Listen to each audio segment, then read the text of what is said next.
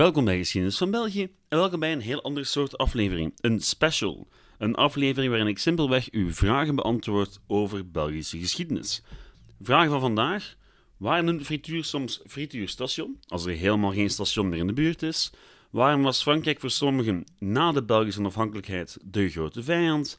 En wat leren we daar eigenlijk van in het leven van Vlaanderen? En tenslotte, is de film Daans een correcte weerspiegeling van de echte dans? Dat en nog veel meer in deze QA. Welkom bij Geschiedenis van België.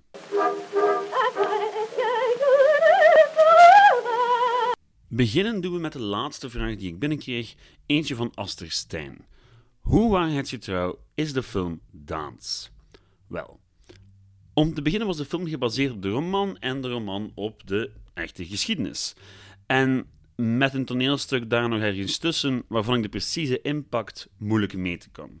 Nu, dit betekent dat het verhaal dat tot bij de filmkijker belandt, op dat moment al, ja, ferm gedistilleerd is. En laat ons eerlijk zijn, historische films zijn sowieso al moeilijk.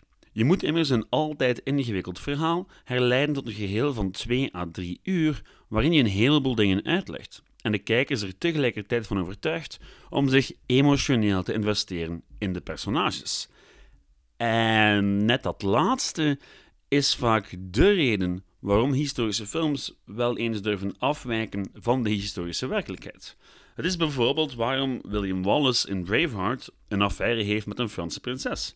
Totaal onrealistisch en van de pot gerukt, maar het komt de dramatiek wel ten goede. Nu goed, Laten we eerlijk zijn, Daans heeft daar veel minder last van dan pakweg Braveheart. Om te beginnen is het bronmateriaal van de film een degelijk onderzochte historische roman van Louis Paul Boon. En aan het schrijven van het boek gingen jaren van onderzoek vooraf. Dus dat boek schept dus wel een redelijk realistisch beeld van de figuur Daans. Maar uh, de hele romantische subplot van het verhaal, wel, dat is pure fictie. U weet wel, over hoe een katholiek meisje en een socialist elkaar vinden te midden van al dat politieke gekrakeel. Wel, dat is nooit gebeurd. In elk geval niet op exact die manier, met exact die dialoog. Dat is niet historisch. Het is een verhaallijn die toegevoegd werd om de film aantrekkelijker te maken. Al is dat eigenlijk geen groot probleem, want historische fictie doet dat wel vaker. Personages uitvinden, maar die personages eigenlijk een, hele, ja, een heel onderdeel van de maatschappij laten vertegenwoordigen. En dat gebeurt ook wel in de film. Die twee personages vertegenwoordigen mensen die echt wel rondliepen in het aalst van Priester Daans. Het waren mensen met echte verhalen en echte problemen. En eerlijk gezegd is het grootste probleem niet zozeer de romantische subplot, wel de figuur van Daans zelf. Want ja, de film draait volledig rond die figuur. En ze maakt van Daans de focus van de christendemocratische beweging. En dat is ergens wel waar, maar ook wel wat overdreven. Want Pieter Daans, de broer van priester Daans, was minstens even belangrijk voor de christendemocratie. En van de film zou je de indruk kunnen krijgen dat die hele sociale beweging voorkwam uit priester Daans. En dat was niet helemaal zo, maar het is een idee dat heel hard is blijven hangen. Door de film. Door de film geloven ook veel mensen dat de hedendaagse christendemocratie, u weet wel de CD&V, ook rechtstreeks voortgekomen is uit Daans. En ook dat klopt niet echt. In realiteit was een figuur als Henri Carton de Wiard nog een pak belangrijker. Maar van die man zult u waarschijnlijk nog nooit gehoord hebben. En ja, dat is ook maar logisch. Zijn verhaal is een stuk minder pakkend dan dat van Daans. Ook een stuk minder cinematisch. Oké, om af te ronden. Is de film Daans een volledig realistische weergave van de historische werkelijkheid? Nee, maar dat is geen enkele historische film. Hij komt echter wel dicht in de buurt en wat die film wel heel goed doet, is de sfeer van de periode goed meegeven. En het is ook gewoon een hele goede film. En als je echte feiten wilt, wel, dan lees je best het boek van Louis Paul Boon of beter nog een actuele biografie. Of wacht je misschien gewoon nog even op de aflevering over Daans en de christendemocratie, die ik vroeg of laat wel maken zal. Oké, tot zover Daans voor vandaag. Op naar vraag nummer 2. Die is van Saar der Kinderen. En haar vraag ging als volgt. Hoe komt het dat de tramsporen overal in België verdwenen zijn? Ik woonde in Tremelo en wist dat daar een tramlijn lag, doordat het tramstation nu gebruikt wordt als stelplaats voor de lijnbussen. Ik woon nu in Peer en reed op een baan waar een frituur station noemt. Wat ik raar vond, omdat er helemaal geen station in de buurt was.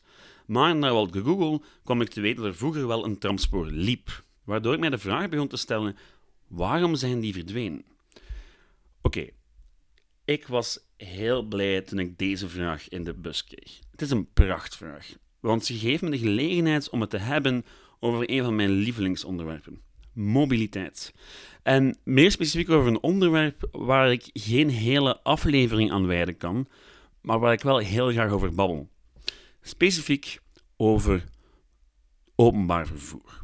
En hoe België vroeger een van de pioniers was in de wereld in openbaar vervoer. De bedrijven die we nu kennen als De Lijn en de Waalse Tech, dat was vroeger één bedrijf. De Nationale Maatschappij van Buurtspoorwegen. En de naam zegt het al. Bij het ontstaan van dat bedrijf was hun taak eigenlijk het aanleggen van buurtspoorwegen. Van sporen en treinen die daarop reden. Treinen die eerst aangedreven werden door kool en later door elektriciteit. Op het einde van de 19e eeuw lag er in België al een dicht netwerk van spoorwegen tussen de verschillende steden. Een van de grootste ter wereld. Waar het toen nog aan ontbrak, waren manieren voor plattelandsbewoners om makkelijk en snel in de stad te raken. En dat was van belang, want de steden hadden een constante nood aan mensen om te gebruiken in haar industrie. En als iedereen die in de stad werken moest ook in de stad zou gaan wonen, wel, dan zouden die steden nog onbewoonbaarder worden dan ze al waren. Want ja, de meeste grote en middelgrote Belgische steden, zoals Gent, maar ook Aalst, Ronse enzovoort, kampten eind de 19e eeuw al met vergrotting en dergelijke. En de manier om dat op te lossen was arbeiders en bedienden de kans bieden om te pendelen van en naar de stad. En daarvoor werden dus die buurtspoorwegen opgericht. Ook wel de boerentram genoemd. Want ja, door die boeren werd hij natuurlijk vooral gebruikt om van hun dorp in de dichtstbijzijnde stad te raken. Een bijkomend voordeel voor de katholieke regeringen van die tijd was dat niet iedereen van het katholieke platteland naar de veel meer vrijzinnigere en linkse steden moest verhuizen. Ze bleven rustig onder de kerktonen wonen en gingen enkel om geld te verdienen naar de grote, boze stad. Voor de Eerste Wereldoorlog besloeg het gehele netwerk van trams meer dan 4095 kilometer. Nauwelijks minder dan het grote spoorwegnet van 4722 kilometer. Goed, dat is allemaal heel boeiende context, maar daarmee heb ik de vraag van Saar nog altijd niet beantwoord. Want wat is er nu eigenlijk gebeurd met al die trams? Wel, vandaag de dag zijn trams vooral beperkt tot de grotere steden en de kust. De kusttram, zoals we die vandaag kennen, is eigenlijk een restant van de allereerste tramlijn in België, die van Oostende naar Nieuwpoort. Niet toevallig aangelegd op exact het moment dat de Belgische kust heel populair werd bij de rijke burgerij en, jawel, Leopold II. Aan die originele lijnen werden ook vaak heel mooie tramstations gebouwd. En er zijn nog heel wat sporen van die oude tramlijn. Als je weet waar je kijken moet. Vaak is het niet meer dan een straatnaam, maar hier en daar staat nog een oud tramstationnetje. Het mooiste is waarschijnlijk dat van de Haan. Vroeger kon je ze zowat overal terugvinden waar meer dan één tramlijn op elkaar aansloot. Vandaar hoogstwaarschijnlijk ook frituurstation. Nu goed, wat is er dan met die trams gebeurd? Kort samengevat, die trams zijn vervangen. Door bussen en auto's. Want met de komst van het openbaar vervoer mag het pendelen dan wel zijn intrede gedaan hebben. Met de komst van de auto zou het zichzelf moeten heruitvinden. En die tramsporen die lagen namelijk vreselijk in de weg van al die gloednieuwe wagens. Vaak lag zo'n tramspoor in het midden van de openbare weg, wat het dus heel moeilijk maakte om er met een auto langs te rijden. En het veroorzaakte ook heel veel conflicten tussen auto's en trams. Dus ja, toen ook steeds meer gezinnen een eigen wagen konden aanschaffen, was het voor de overheid ook maar logisch om langzaam maar zeker sporen uit de weg te remmen en te vervangen door een hagelnieuw wegdek, waar bussen de trammen moesten vervangen en de ruimte moesten delen met wagens. En dat paste allemaal binnen een moderne visie. Vanaf de jaren 50 van de 20e eeuw was het idee dat, ja, dat een auto het vervoermiddel was van de moderne mens zo sterk aanwezig dat ja, het idee van een tram die een groot deel van de weg innam gewoon niet meer houdbaar was. En natuurlijk waren er ook andere oorzaken. Na de Tweede Wereldoorlog was een groot deel van het spoornet beschadigd en dus werd de tram toen al vaak simpelweg vervangen door een bus. En het zou er niet op beteren. In 1980 lag er in het hele land nog maar 205 kilometer tramspoor. En dat is een beetje raar, want vandaag de dag worden er hier en daar opnieuw tramspoorlijnen aangelegd. En ironisch genoeg, vaak op plekken waar in een ver verleden al eentje reed. Oké, hopelijk heb ik daarmee een antwoord geboden op de vraag van Saar. De laatste vraag komt van Peter Janssens, die de voorzet gaf voor deze aflevering. Hij was de eerste die mij een heleboel vragen doorstuurde en de andere vragen hou ik voor een andere keer, een volgende aflevering. Maar vandaag ga ik zijn moeilijkste vraag proberen te beantwoorden. En die gaat als volgt. Men zou kunnen stellen dat Conscience, die het van Vlaanderen schreef, dat schreef als een Belgisch nationalistisch symbool, om België een identiteit te geven. En niet zozeer Vlaanderen, zoals het later gebruikt zou worden. Maar waarom is Frankrijk dan de grote vijand en niet Nederland? Is daar een verklaring voor? Oké, Peter, eh, dat is geen makkelijke vraag en ik heb me opnieuw moeten verdiepen in wat literatuur. Uh, het is inderdaad zo dat Conscience de leven van Vlaanderen nooit bedoeld had als symbool van een Vlaams nationalisme. Eh, toch niet van een eng Vlaams nationalisme. Conscience was wel degelijk Vlaamsgezind en liep rond in kringen in Antwerpen waar men wel degelijk veel aandacht had voor de Nederlandse taal. Maar um, maar het idee van een onafhankelijk Vlaanderen, of zelfs een Vlaanderen met eigen bestuursbevoegdheden, dat zou voor Conscience heel vreemd geweest zijn. Want Conscience zelf was naar alle mogelijke definities een ware Belgische patriot. Als zoon van een Fransman en een Antwerpse trad hij in 1830 ook zo snel mogelijk in Belgische militaire dienst. En hij zou maar liefst zes jaar in het leven blijven. Door zijn roots in Antwerpen zou hij in contact komen met de Vlaams culturele kringen. En hij zal zijn hele leven lang ijveren voor een verenigd België met respect voor het Nederlands en de Vlaamse grieven. Het is dan ook geen toeval dat hij in het Nederlands schreef. Maar waarom dan Frankrijk als de grote dreiging? Waarom niet Nederlands bijvoorbeeld? Je weet wel, dat land waar België zich net van afgescheurd had. Wel, feit is dat Willem I uiteindelijk wel zou kalmeren en hij werd in bedwang gehouden door de grootmachten. En eens Willem I aftrad in 1843, normaliseren de relaties tussen de twee landen al heel snel. Niet in het minst omdat er een soort van constante angst was voor de grote broer, voor Frankrijk. In het jonge België was het Frankrijk van Napoleon geen verre herinnering, zoals het dat nu wel is. Je kan het misschien het beste vergelijken, en dit gaat heel raar klinken, met Duitsland met het Duitsland waar wij nu aan denken als we praten over de Eerste en de Tweede Wereldoorlog. U weet wel, een, een grote agressieve mogendheid die verschillende keren heel Europa op haar grondvesten deed beven. En die verschillende keren door de rest van Europa bedwongen moest worden. Dat was Frankrijk in de jaren 30 van de 19e eeuw. Frankrijk had sinds de Franse Revolutie opnieuw en opnieuw het Europese machtsevenwicht verstoord en had eigenlijk de hele wereld op zijn kop gezet. Dus ja, op dat vlak was het logisch om dat grote Frankrijk te zien als de grootste bedreiging. En dat zou tijdens de 19e eeuw voor een heleboel landen in Europa ook echt wel zo blijven.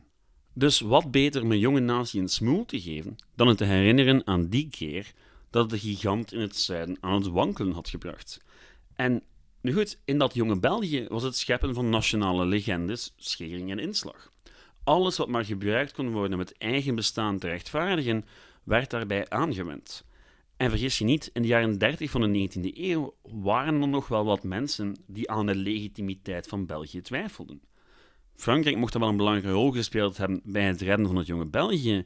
Feit is dat in het Nationaal Congres 10% van de verkozenen hun voorkeur uitspraken voor een aansluiting bij Frankrijk. Tel daarbij nog zij op die nog, die nog orangistisch waren, en die dus voor een hereniging met Nederland waren.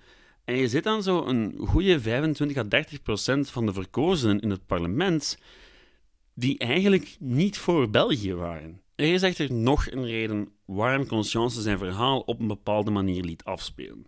Um, Conscience had een verkeerd beeld van de Gulden Sporenslag. En dat is eigenlijk best grappig, want het hedendaagse beeld van heel veel mensen van de Gulden Sporenslag is gebaseerd op Conscience. Conscience had geen toegang tot de beste bronnen van de Gulden Sporenslag. Hij had geen toegang tot de eerste teksten en chronieken en moest zich beperken tot latere teksten. Latere teksten die al onderdeel waren van een bepaald soort propaganda en dus verre van neutraal waren. En dat is trouwens de voornaamste verklaring waarom Conscience's verhaal nogal ver van de historische realiteit ligt. Dat en het feit dat hij een romantisch epos wou schrijven, natuurlijk. Want ja, het is nog altijd de 19e eeuw. Dus de romantiek lag wel degelijk op de loer. En dat zie je ook in de Leeuw van Vlaanderen. Dus goed, dat zorgt er allemaal voor dat het een heel episch verhaal wordt. Dat druipt van het nationalisme. Dus ja, het antwoord op de vraag is dus min of meer tweeledig. Enerzijds omdat het werk van Conscience absoluut bij de tijdsgeest paste. En anderzijds omdat Conscience het op zekere hoogte ook niet beter wist. En dat hij dus de framing van de originele bronnen die hij gebruikte volledig overnam. Een heel erg anti-Franse framing, die ook paste binnen de eigen tijdsgeest.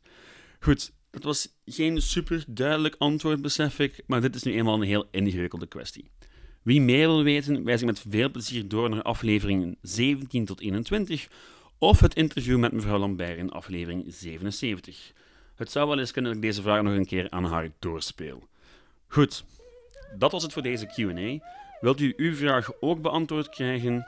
Eén adres: geschiedenisvan.outlook.be of de Facebookgroep Geschiedenis van België. Bedankt voor het luisteren en tot de volgende. Ciao!